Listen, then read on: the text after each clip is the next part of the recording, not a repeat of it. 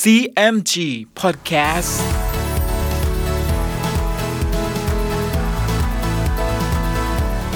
สวัสดีครับคุณผู้ฟังขอต้อนรับเข้าสู่ CMG Podcast กับผม ดรพันธการธานนท์นะครับ เรายังอยู่กับเรื่องราวของสามก๊ก ผ่านหนังสือเรื่องสามก๊ก Romance of the Three Kingdoms ฉบับย่อ เรียบเรียงโดย สาระบุญคง ตอนนี้เดินทางมาถึง EP ที่ 19 เรื่องราวจะเป็นอย่างไร ติดตามได้ใน CMG Podcast วันนี้ครับ ตอน โจโฉพ่ายศึกเพราะสตรี ฝ่ายโจโฉก็ตระเตรียมทหารจะไปตีเมืองชีจิว๋วพอทหารเอาเนื้อความมาบอกว่า เตี่ยวซิ่วเจ้าเมืองอ้วนเสีย ได้กาเซียงไว้เป็นที่ปรึกษา ซ่องสุมทหารไว้เป็นอันมาก บัดนี้คบคิดกับเล่าเปียว เจ้าเมืองเกงจิว๋วจะยกมาตีเมืองฮูโต โจโฉจึงคิดว่า จะยกกองทัพไปรบกับเตียวซิ่วแต่เกรงอยู่ว่าลิโป้รู้จะยกกองทัพวกหลังมาตีเอาเมืองฮูโต โจโฉจึงปรึกษากับซุนฮกถึงความกังวลนี้ ซุนฮกจึงว่า ลิโป้นั้นหาความคิดไม่ได้ เป็นแต่คนโลภขอให้ท่านมีหนังสือรับสั่งไปตั้งลิโป้ เป็นเจ้าเมืองชีจิว๋วแล้วให้มีหนังสือของท่านไปอีกฉบับหนึ่งว่า ให้ลิโป้กับเล่าปีสามัคคีกัน ลิโป้ก็จะมีใจพักดีต่อท่าน เห็นจะไม่ยกกองทัพมาตีเมืองฮูโต โจโฉเห็นชอบด้วย จึงแต่งหนังสือตามคำแนะนำของซุนฮก ให้อ่องเจ๊กถือไปให้ลิโป้ แล้วโจโฉจึงจัดแจงทหารได้สิบห้าหมื่นยกไปถึงแม่น้ำหยกซุย ก็ให้หยุดทัพตั้งค่ายอยู่เป็นหลายวัน ฝ่ายกาเซียงรู้ข่าวการศึกเช่นนี้ จึงว่าแก่เตียวซิ่วว่า โจโฉยกทหารมาครั้งนี้เป็นอันมาก เราจะออกรบด้วยบัดนี้ เห็นจะเสียทีแก่โจโฉเป็นมั่นคงจำเราจะออกไปเข้าเกลี้ยกล่อมด้วยโจโฉโดยดี จึงจะไม่เสียเมือง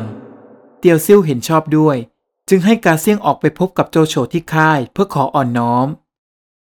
ฝ่ายโจโฉเมื่อได้สนทนากับกาเซียงจึงคิดว่า คนคนนี้พูดจาคุมคาย เป็นคนมีสติปัญญา จึงว่า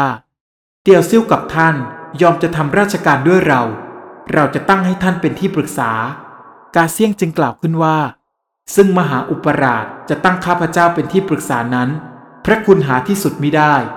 แต่เตียวซิ่วนั้นได้มีคุณแก่ข้าพเจ้า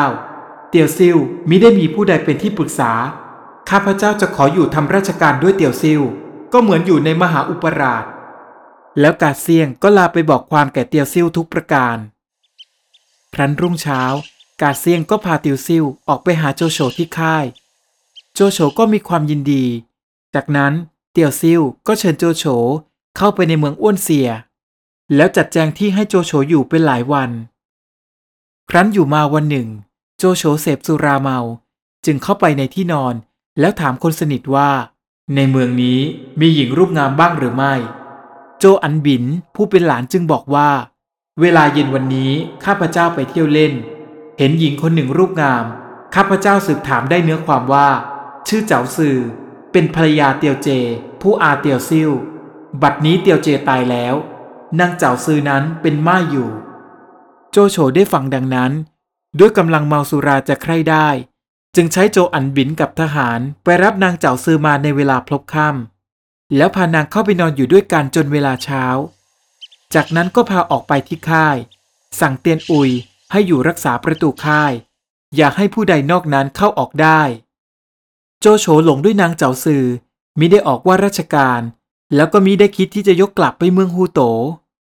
ฝ่ายเตียวซิ่วรู้ว่าโจโฉรับนางเจ้าซือซึ่งเป็นอาสะพ้ยออกไปเป็นภรรยาก็น้อยใจ จึงเรียกกาเซียงเข้ามาบอกเนื้อความทั้งปวงแล้วว่า จะคิดประการใดจึงจะแก้แค้นโจโฉได้ กาเซียงจึงว่า ท่านอย่าเพิ่งทำวุ่นวายก่อน งดให้โจโฉออกว่าราชการ ท่านจึงไปหาโจโฉบอกว่า ทหารซึ่งเกลี้ยกล่อมได้ใหม่นั้น หลบหนีไปเป็นอันมาก จะขอออกมาตั้งแทรกอยู่หว่างค่ายท่าน ทหารทั้งปวงจะได้กลัวบุญท่าน จึงจะไม่หนีได้ ถ้าโจโฉยอมแล้ว เราจึงจะคิดการจับโจโฉได้โดยง่าย เตียวซิ่วเห็นชอบด้วย ครั้นอยู่มาวันหนึ่ง เตียวซิ่วไปหาโจโฉที่ค่าย แล้วว่าแก่เตียนอุยผู้รักษาประตูว่า เราจะขอเข้าไปหาโจโฉเตียนอุยก็ไปบอกแก่โจโฉแล้วพาเตียวเซียวเข้าไปพบ เตียวซิ่วคำนับแล้วว่าแก่โจโฉตามคำกาเซียงซึ่งคิดให้นั้นทุกประการ โจโฉก็อนุญาตไปตามนั้น เตียวซิ่วจึงกลับมาเกณฑ์ทหารออกไป ตั้งอยู่ตามมุมค่ายโจโฉทั้งสี่ด้าน แล้วปรึกษากับเฮาเฉียว่า ซึ่งเราจะคิดทำการจับโจโฉนั้น เกรงอยู่แต่เตียนอุย ซึ่งรักษาประตูนั้นมีกำลังเป็นอันมาก เราจะทำการไม่ได้สะดวกเฮาเฉียจึงว่า ขอให้ท่านเชิญเตียนอุยมากินโต๊ะ เสพสุราเมาแล้วกลับไปก็จะนอนหลับอยู่ ข้าพเจ้าจะปลอมเข้าไปลักเอาทวนสองเล่มมาให้ได้ ท่านจึงคิดทำการต่อไป อย่าได้กลัวเตียนอุยเลย เตียวซิ่วจึงสั่งทหารทั้งสี่ค่าย ให้ตระเตรียมอาวุธไว้จงพร้อม ในเวลากลางคืนวันนี้ให้ฟังสัญญาณ ถ้าได้ยินเสียงประทัดแล้วเมื่อใด จงยกเข้าปล้นค่ายจับตัวโจโฉให้จงได้ แล้วให้กาเซียงไปเชิญเตียนอุยมากินโต๊ะที่ค่าย เมื่อเตียนอุยก็พากันเสพสุราจนเมา ครั้นเวลาพบค่ำเตียนอุยก็ลาเตียวซิ่วกลับไป ด้วยกำลังเมา เตียนอุยจึงนอนหลับอยู่ในทับริมประตูค่าย เฮาเฉียปลอมเข้าไปลักเอาทวนสองเล่มของเตียนอุยนั้นมาได้ ฝ่ายโจโฉกับนางเจ้าซือเสพสุราอยู่ด้วยกัน พอได้ยินเสียงทหารอื้ออึง โจโฉจึงให้ทหารไปสืบดู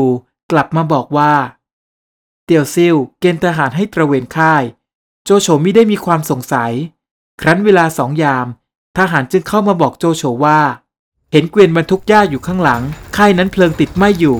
โจโฉกลับบอกว่า อย่าวุ่นวายไป ทหารทั้งปวง หุงอาหาร และมิได้ระวังเพลิงจึงติดขึ้น เมื่อโจโฉว่าดังนั้น พอเห็นเพลิงติดสว่างขึ้นรอบค่าย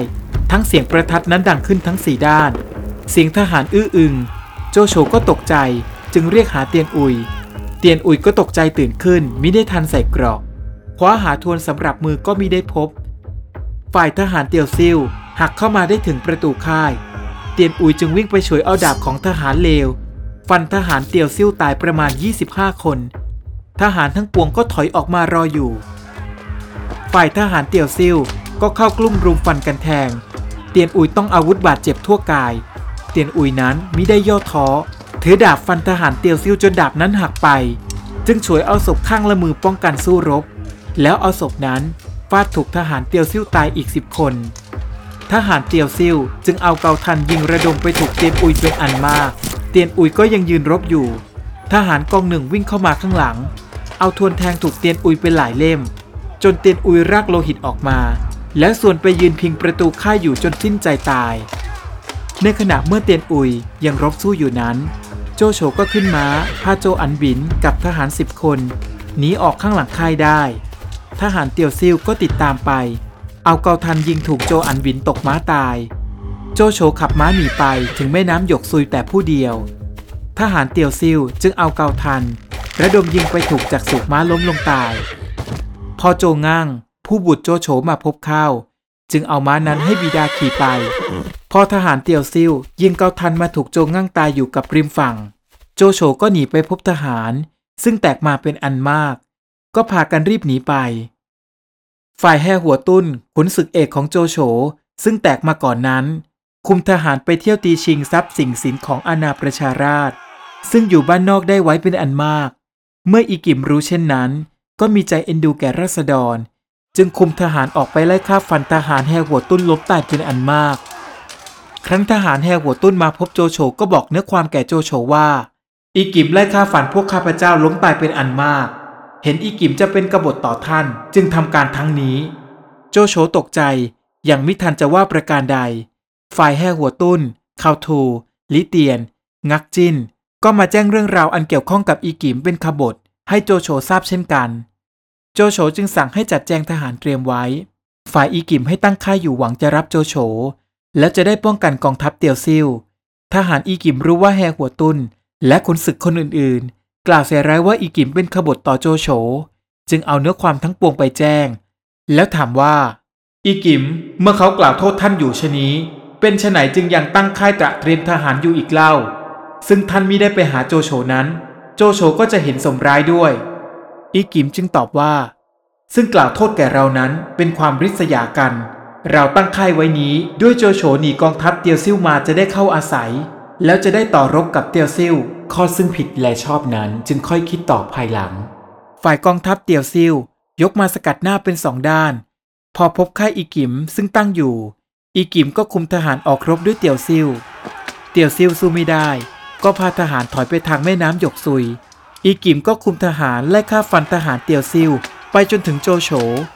ทหารของโจโฉก็ชวนกันเข้ารบกระนาบ เตียวซิ่วกับทหารซึ่งเหลือตายนั้น จึงหนีไปหาเล่าเปียวณเมืองเกงจิว๋ว โจโฉก็ไมิได้ติดตาม แล้วตรวจตราซ่องสุมทหารทั้งปวงอยู่ เรื่องราวกำลังสนุกเลยนะครับ หลังจากที่เตียวซิ่วหนีไปหาเล่าเปียวณเมืองเกงจิ๋วแล้ว ในตอนต่อไปมาร่วมลุ้นกันว่า จะเกิดเหตุอะไรอีกบ้าง ติดตามได้ใน CMG Podcast EP หน้าสำหรับวันนี้ สวัสดีครับ